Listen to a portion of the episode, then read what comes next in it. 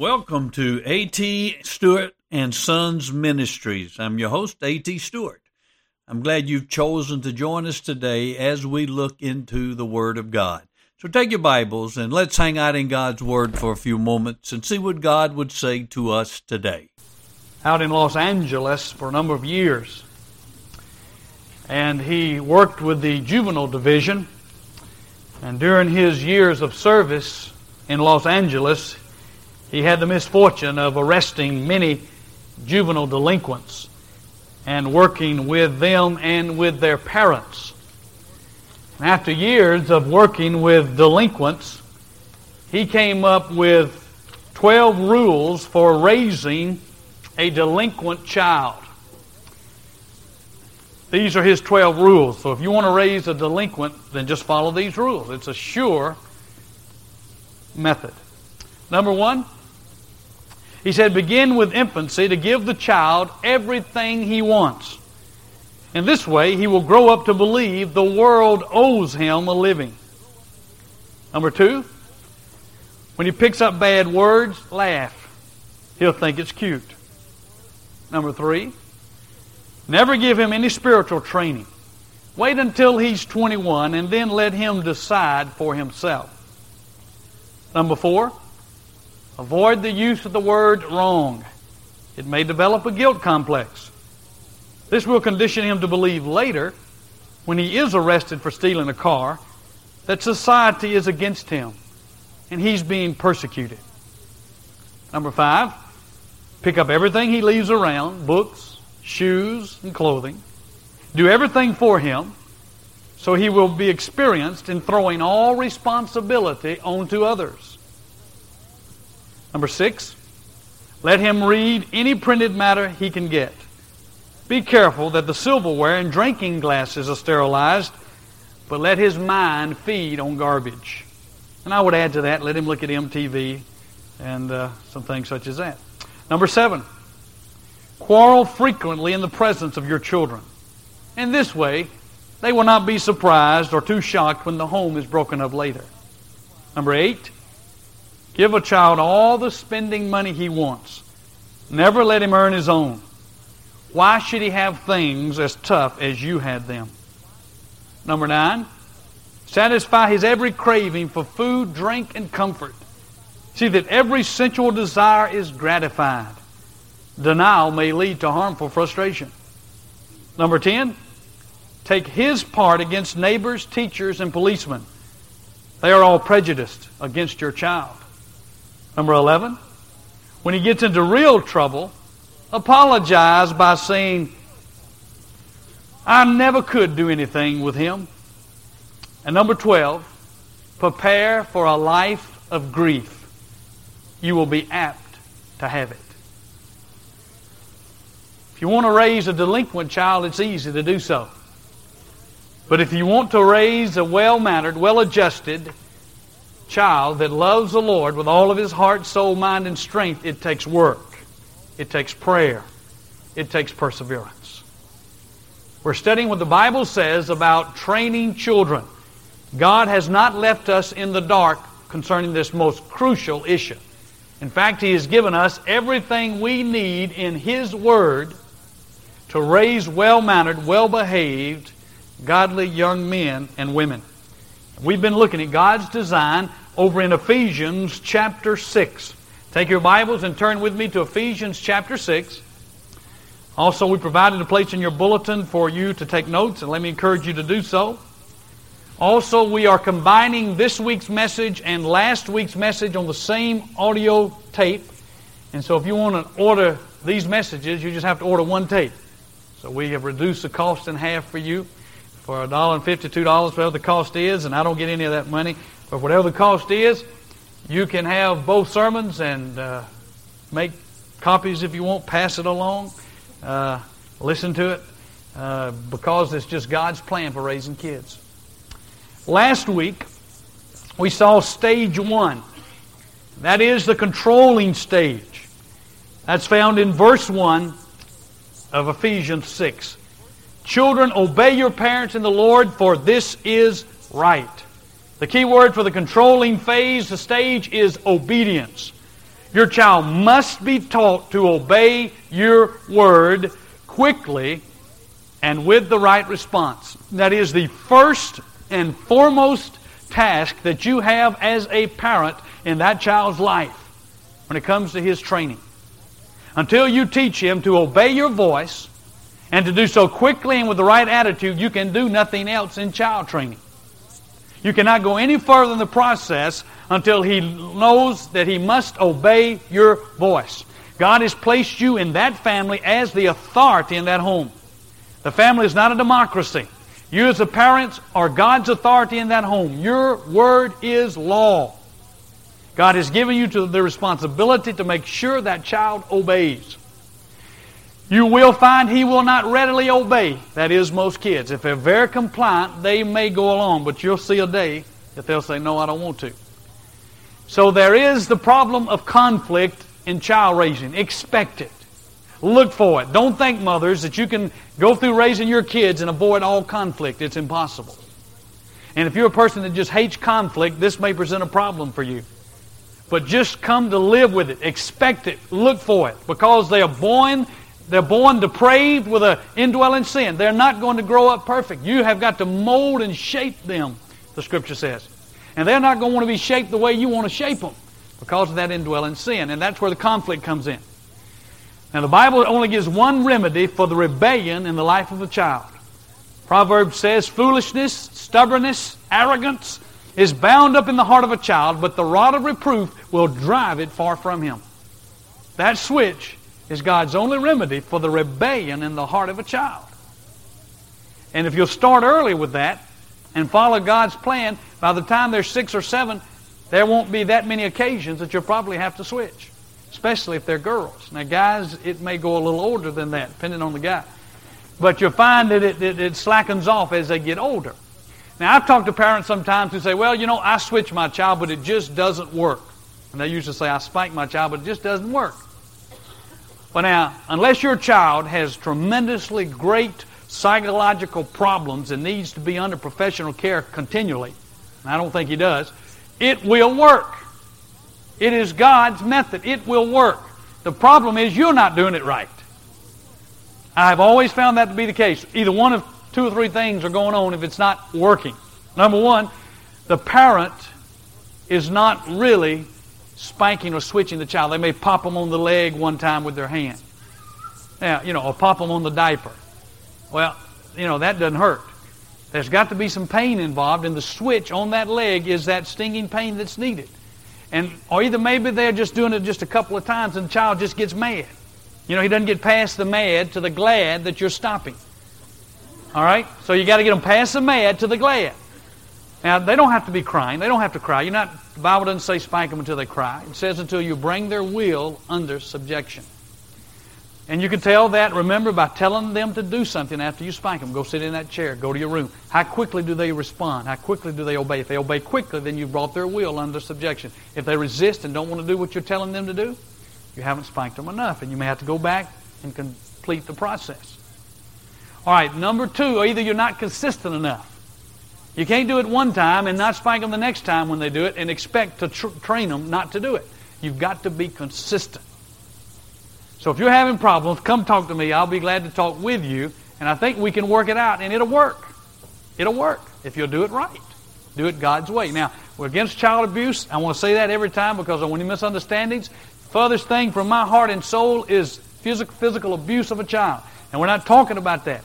We're talking about biblical discipline, which includes spanking with a switch, and it will not cause internal damage. Now, I, I hesitate to use paddles and I don't use them because that can cause damage because it is a hard object. A switch is flexible and it's not going to cause any deep any deep uh, wounds. It's not going to hurt the tissue underneath the skin as such. And so be careful what you use. Uh, you don't want to use anything that will cause any kind of damage to your child. You just want to bring the, the stinging sensation of those legs. If they're a little older, maybe a teenage boy, you might use a willow branch or something, but uh, still, uh, you got to use that to get his attention. But uh, anyway, that's the first stage. You have got to bring them under your control. Generally, that lasts around five or six years of age. Now, let me say these stages, just as everything involving humans, is not ironclad, cut and dry.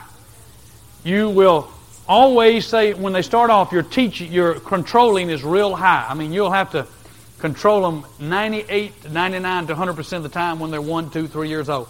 And the teaching will be minimum at those ages. I mean, you don't sit down with a one year old and try to explain to him why uh, he shouldn't do something, run out in the road, you'll get hit by a car. You can't explain that to a one year old. He doesn't understand it, so you don't even try.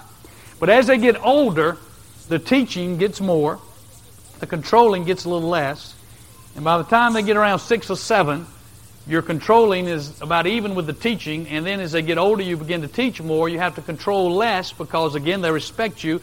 And then they get on up about 15, 16, 17, very little bit of controlling, but a lot of teaching. So you see, it kind of works this way. And again, depending on where your child is. If he may be 13, but if he's acting like a four year old, then you treat him like a four year old. You discipline him like a four year old. He has to show you by his responsible behavior that he can can receive the teaching that you're giving him. If he's a six year old, but he is a mature six year old and he receives your teaching with great respect, then you will treat him as an older child because of his ability to receive your teaching. So again, it's not a cut and dried, hard and fast thing. You have to depend on the Lord's wisdom and pray uh, for what exactly needs. But these are general guidelines that will work because they're God's guidelines. Now, the second stage is the teaching stage. And that's found in verse 2. Honor your father and mother, which is the first commandment with a promise, that it may be well with you and that you may live long on the earth. And fathers, do not provoke your children to anger, but bring them up in the discipline and instruction of the Lord. It is the father's primary responsibility to discipline the children. God has placed that responsibility on us, fathers. Now, the mother's part is indispensable, and she will, by necessity, probably have a more active role if she's home with the kids all day, but that does not relieve you of having the main responsibility. The buck stops with you when it comes to the training of your children. Now, I'm going to share with you the stages in God's plan for child training, for teaching. The first stage is to set the standard. Set the standard. Romans 4:15 says, where there is no law, there is no transgression. You cannot hold somebody accountable for doing something if there has not been a standard set that they should not do it. That's why we have law books filled uh, with laws about things that should or should not be done. They recognize, everybody recognizes, you cannot hold someone responsible and accountable for a rule that's never been set. So you must first set the standard clearly state the rule that your children are to follow. Now, they do not have to be in agreement with the rule. Remember, you're the parents, you set the rule. Now, it might be your room is to be kept clean and straight. Or you're not to talk on the phone more than 30 minutes a day. Or you must pick up your toys when you leave them outside, you must bring them in. Whatever rules you decide on, you need to set the rule first. Secondly, you need to make sure the rule is clearly understood. Sometimes parents don't realize the limited understanding of their children. And they will state a rule knowing what that rule is in their mind, but the kids don't have any idea what it is. So it needs to be clearly understood, a rule that the child can comprehend. Have you ever tried to teach a two year old, even a three year old, not to lie? And you can't just go up to a three year old and say, do not lie. Even a four year old. They don't know what lying is. To a child, fantasy and fact are so closely connected. Well, how do you teach a three or four year old not to lie? Well, we're going through this with one of ours, teaching them not to lie. Well, you have to say now, lying is when you say something that's not the way it is. And you probably, that won't really communicate that much, so you need to act it out. All right, you do role playing. All right, like you're the parent and you take one of the other child children, or probably take one of the uh, uh, a teddy bear or uh, some kind of toy uh, doll or something, and you say, "Okay, now look at me. I'm you. This is your sister. This is a doll." And you reach out and you hit the doll. Now you'll be mommy or daddy. Now you ask me, did I hit this doll? And they ask you, and you say, oh, No. Now you say, That's a lie. Because I did do it. And you have to just kind of explain to them that lying means you say things that didn't really happen, or you say you didn't do things that you really did. And then practice telling the truth. So you have to make it so they can understand it. Another thing you might do with younger children, it sometimes helps them to remember it, is have them make a chart and have them draw pictures. Like uh, at our house, we're working on not whining and crying when you're told to do something. So we have them draw a picture of a little boy a little girl crying and whining. That's what they shouldn't do. And you, if, you might want to put a little Bible verse. Now they can't read, but you can just put a little verse up and remind them what it is. Do all things without grumbling or complaining. Just again reinforce some scripture in with it. Then let them draw a picture of what will happen if they do whine or fuss. If it's go to their room, then draw a picture of them in their room. If it's they will get a spanking, then draw a picture of them getting a spanking. Let them draw that. And then after you put the different rules that you're working on at that time, draw them on a piece of paper, put them on the refrigerator, put them on the door somewhere so that child can see it and it'll be a reminder of them of what they're doing, what they're doing, and what they're not to do, and what the punishment's going to be if they do it. So you want to be clearly understood. Now, if you have older kids, teenagers even, you may even want to make a, uh, a list of the rules and the punishment for those rules and let them keep that in their room. It wouldn't hurt to have a checklist. And Each night they go down the checklist. Clean my room. Clean the bathroom. Finish my homework. And they go down the list and it has the punishment that will come to them if they have failed to keep the rule. And that way they can have it before them and they can keep up with it. But you want it to be clearly understood. Explain to your children what the standard is and make sure they comprehend it. Make sure they understand it. Role playing, drawing pictures, different ways to do it. The right way, the wrong way, different things. Third thing is give biblical principles if appropriate. If it's appropriate, and that depends on their age and maturity, you should have biblical reasons for why you set that standard. If the standard is you clean up your room, well, what's the biblical principle? The biblical principle is that God is a God of orderliness. 1 Corinthians 14 says that everything be done in an orderly manner. Look at creation. God didn't stick trees in the sky. Everything has its place in creation. Man messes it up, but when God set it in motion, it all has its place. That's orderliness. And so you want your child to have a clean room, a straight room, because orderliness is one of God's principles. So you might want to give a biblical principle to it.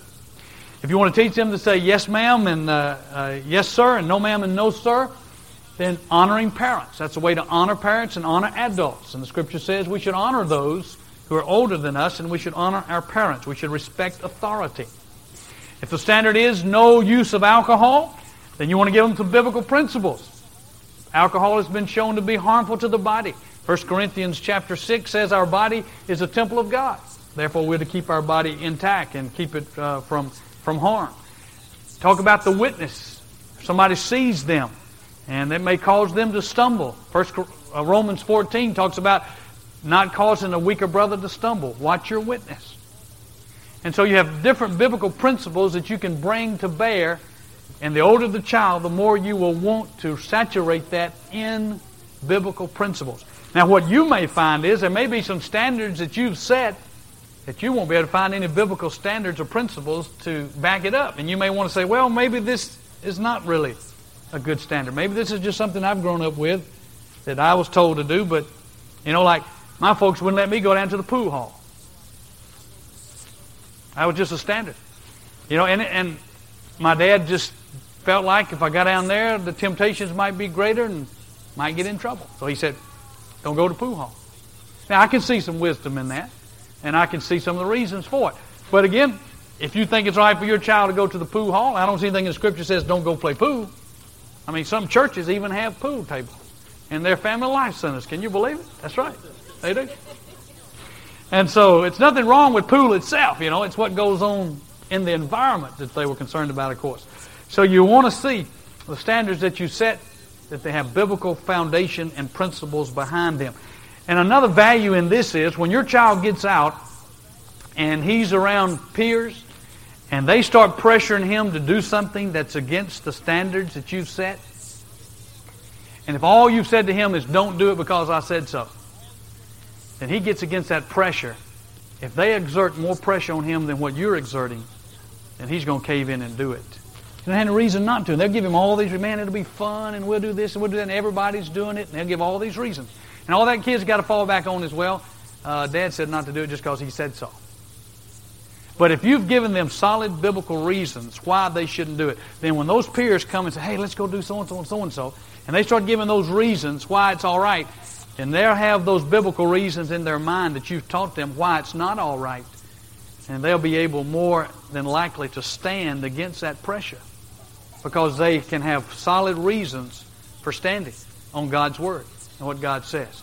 So it's important to give those standards and give the biblical aspects. Now, number five, what are some areas of standards that we should set before our children? Obviously, those that involve biblical commands, such as do not lie, and God hates lying lips, lying lips an abomination to the Lord. Uh, to honor your parents, honor those in authority, that's a command. To love, that's a command.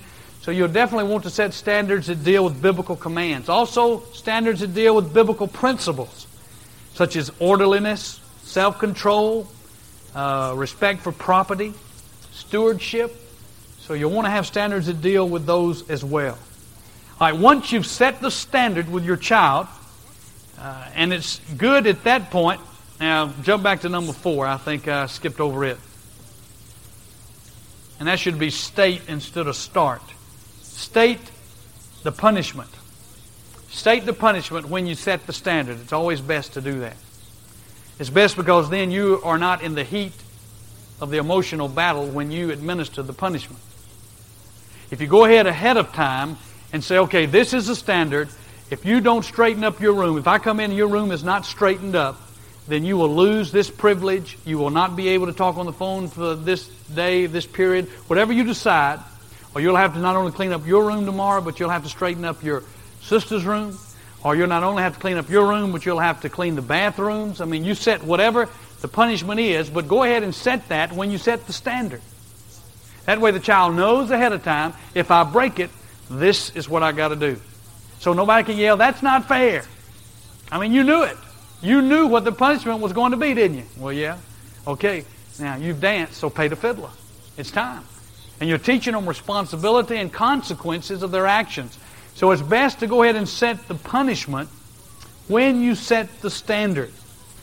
Now, let me say also that sometimes your kids will do things that you didn't dream of. And so you didn't set a standard on that. I mean, you didn't even dream about some human doing that. And especially for boys, right? And they do it. I mean, somebody told me one time they caught their kids up on the roof.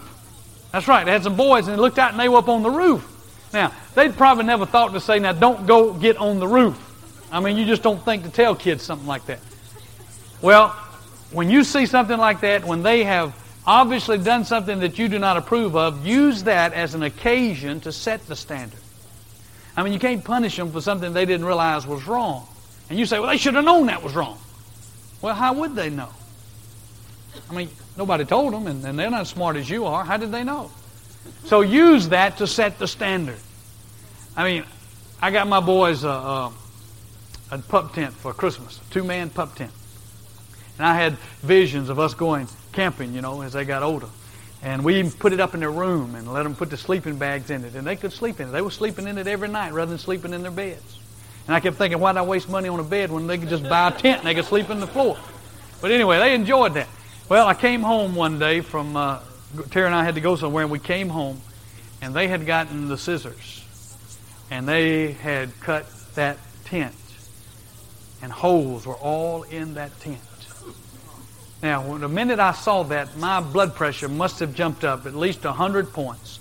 I could feel the blood rushing into my face. I was mad.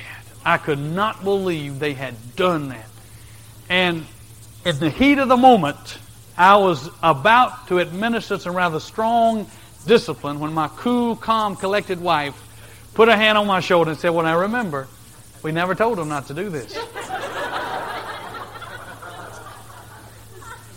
I said, Well, they should have known better. I mean, they're not idiots. They ought to know not to do something like that. But then as I thought about it, I had to realize we had not. I mean, just hadn't thought to say, hey, don't take the knife and cut your tin up. I mean, they didn't realize they were tearing it up. They were just having fun with a pair of scissors, just seeing what it would cut. Right? Like he gets a knife and he sees what it'll do in your in your dining room table just to see what designs it'll make. You know? So we use that as an occasion to set the standard and to set it very clearly and to set forth what the punishment would be if it was ever done again. But anyway, so sometimes things will happen and you'll have to use that to set the standard. All right, second step is to rebuke for, this, for disobedience. Rebuke for disobedience. Luke 17, 3 says, If your brother sins, rebuke him. Now, rebuke just means to call them on the carpet. It means that you tell them that they're wrong. It means you expose their wrongdoing. When a child breaks the standard, you need, as a parent, to declare them guilty of breaking that standard. You walk in and the room is in a mess. They get home from school that day, you say, Come in, we need to have a talk. Your room was in shambles when you left this morning. You know the standard is your room is to be straight when you leave. You have broken the rule. You declare them guilty. That's needed to keep down self justification. As a part of our human nature that will justify what we do, even if it's wrong, we'll justify it as being all right. And so we need those in authority over us, in this case the parents, to declare the child as guilty. You have broken the rule. This is wrong. Now, that is needed for the next step as well. Now, let me just briefly tell you there are three levels of disobedience that you need to be aware of. And when your child disobeys and when he breaks the standard, that's what he's done. There are three levels of diso- disobedience, and what you do depends on the level. Number one is forgetfulness. The child just absolutely forgets. I mean, really, he just forgets the standard. Now, this may happen the first couple of times after you set a standard. Obviously, if you've been doing it for six months, and the child comes in and says, You know, I forgot to clean my room this morning. Well, that's kind of stretching it. You know, if you had a big test, maybe. But, but the first few times, they may just honestly forget. And they have disobeyed. And they should receive the punishment you set up, but they've not rebelled. They've just ignorantly and, and just forgot. And then the second type of disobedience is what we call not thinking disobedience. Your children ever sometimes just seem like they turn their minds off? And you think, you couldn't have been thinking when you did that. I mean, your mind must have just been put in neutral, right? So sometimes it's just not thinking disobedience. They just really didn't didn't think. It just didn't dawn on them. It, for some reason or another, their mind was someplace else. And you'll want to take that into consideration. Again, they've broken the standard, so they need to be administered the punishment, but Again, it's not outright rebellion, which is the third level of disobedience. Outright rebellion. I mean, they know it's wrong. They know they're breaking the standard, but they just do it anyway. An example of this would be a little boy.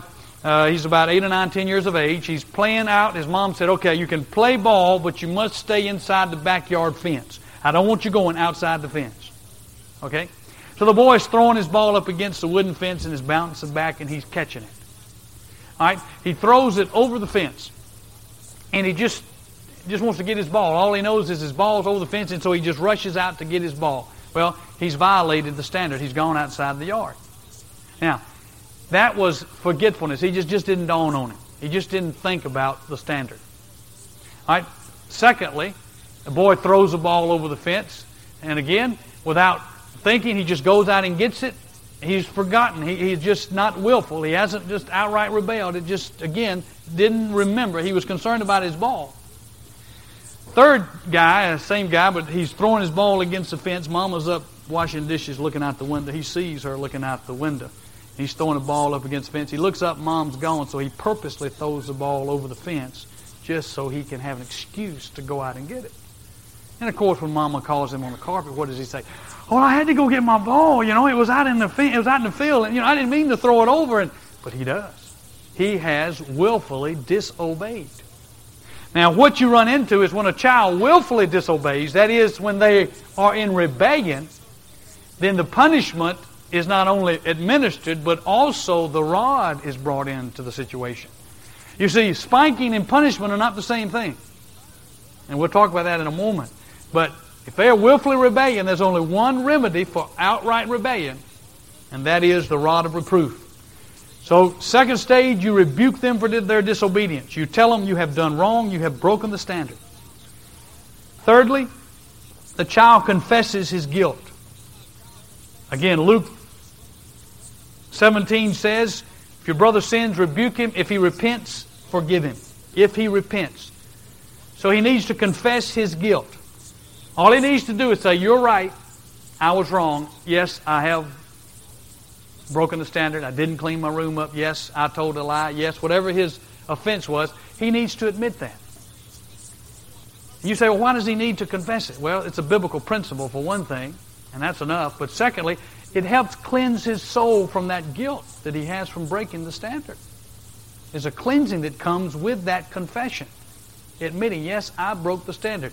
Now, I'm not one for making my kids say, say you're sorry. Because I think a lot of times that's teaching them to lie because they aren't sorry. Right? So I say, say, I did wrong and I shouldn't have done it. Now, whether they feel that or not, it's a fact. They did do wrong, and they shouldn't have done it. And they're having to admit with their own lips that they did wrong. Okay? So, you might want to try that rather than saying, say you're sorry. Say, I did wrong, and I should not have done that.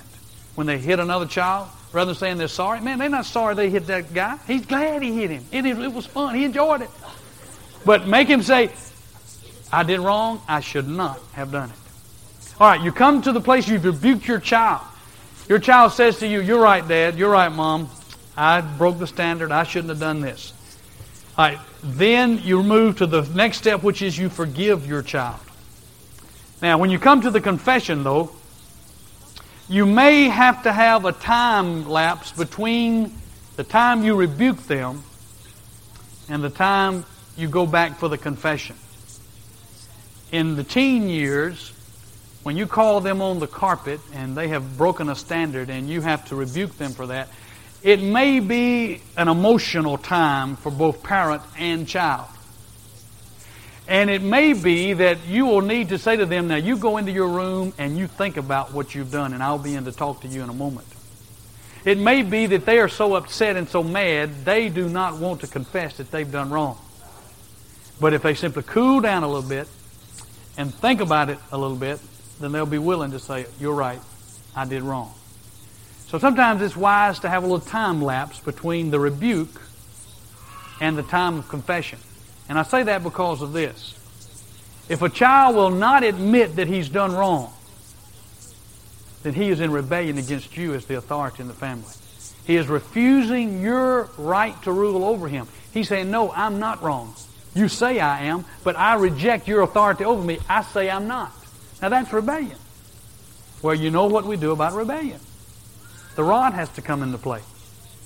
And so sometimes it's just because of their anger that they're not ready to confess at that moment. Let them cool down. Then go in and talk to them. If they still say, I'm not wrong. I don't care what you say, I'm not wrong. Now they are rebelling against you as the authority in the home, and you must bring out the rod of reproof until they are willing to admit, yes, I did wrong. You are right. And I read one, about one mother who's had a 13 year old son and she'd waited kind of late to start the process, but she began the process. And the boy was a strong willed guy, he was a stubborn guy. And she went through this process and she rebuked him, and he said, No, I'm not wrong. Man, she just spanked him and spanked him, and he never would admit it. She just wore out and said, Okay, you stay in your room. When your dad gets home, he'll continue what I didn't finish. And dad got home, and the boy finally admitted, Yes, you're right. I did wrong. But you know, once they got through that one, they didn't have any trouble after that. When they rebuked him, he said yes. Because he knew what would come if he didn't. Again, that confession is important. It helps cleanse the soul from the guilt. Now, next one is you forgive the child.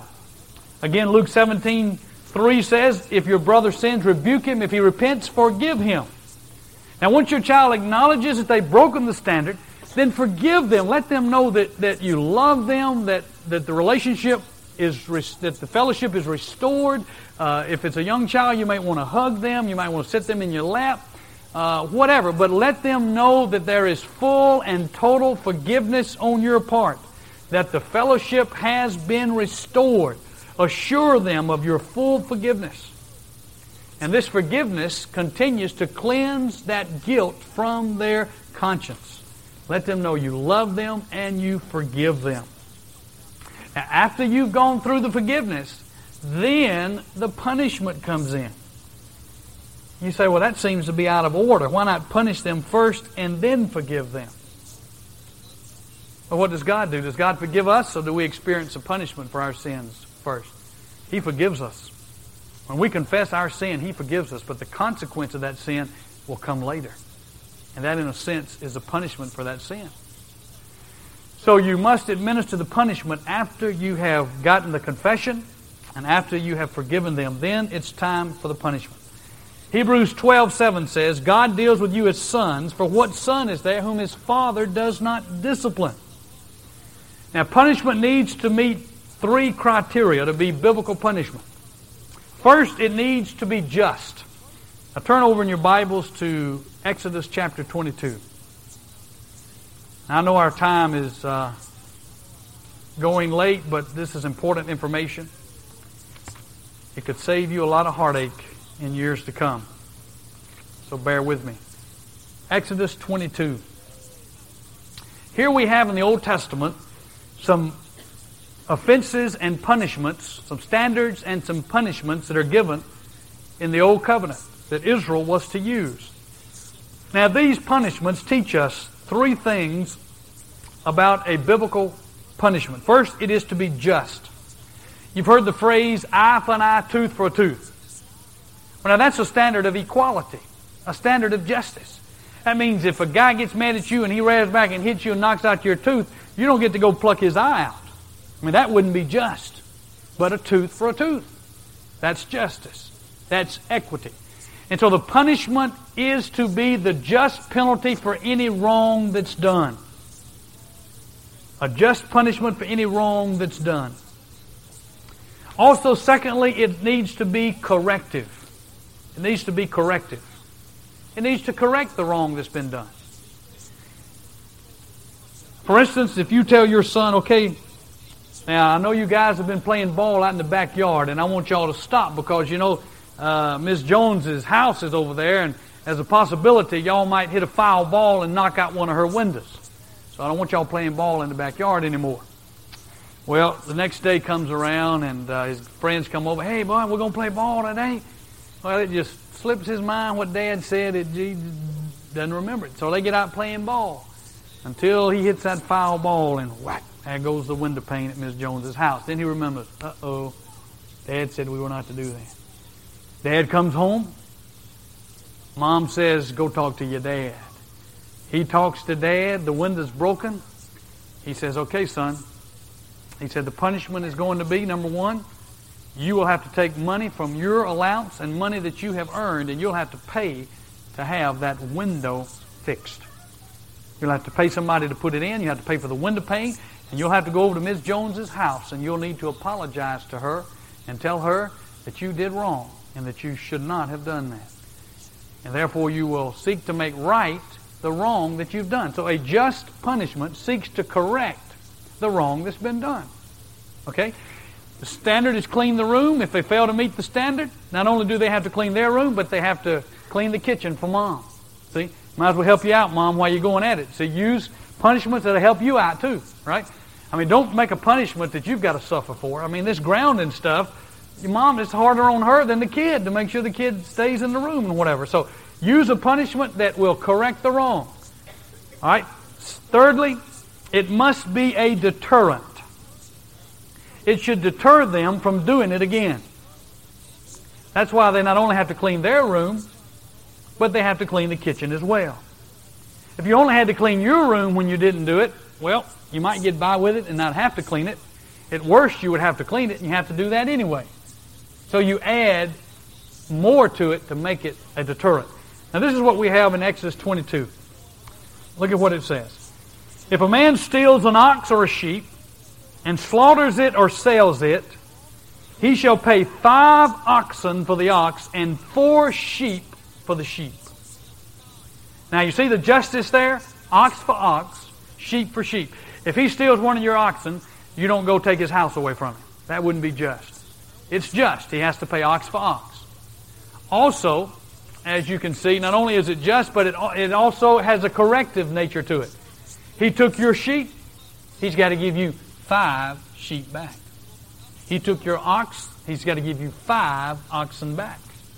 All right, that's a corrective nature. You're getting back what you lost. And also look at the deterrent nature to it.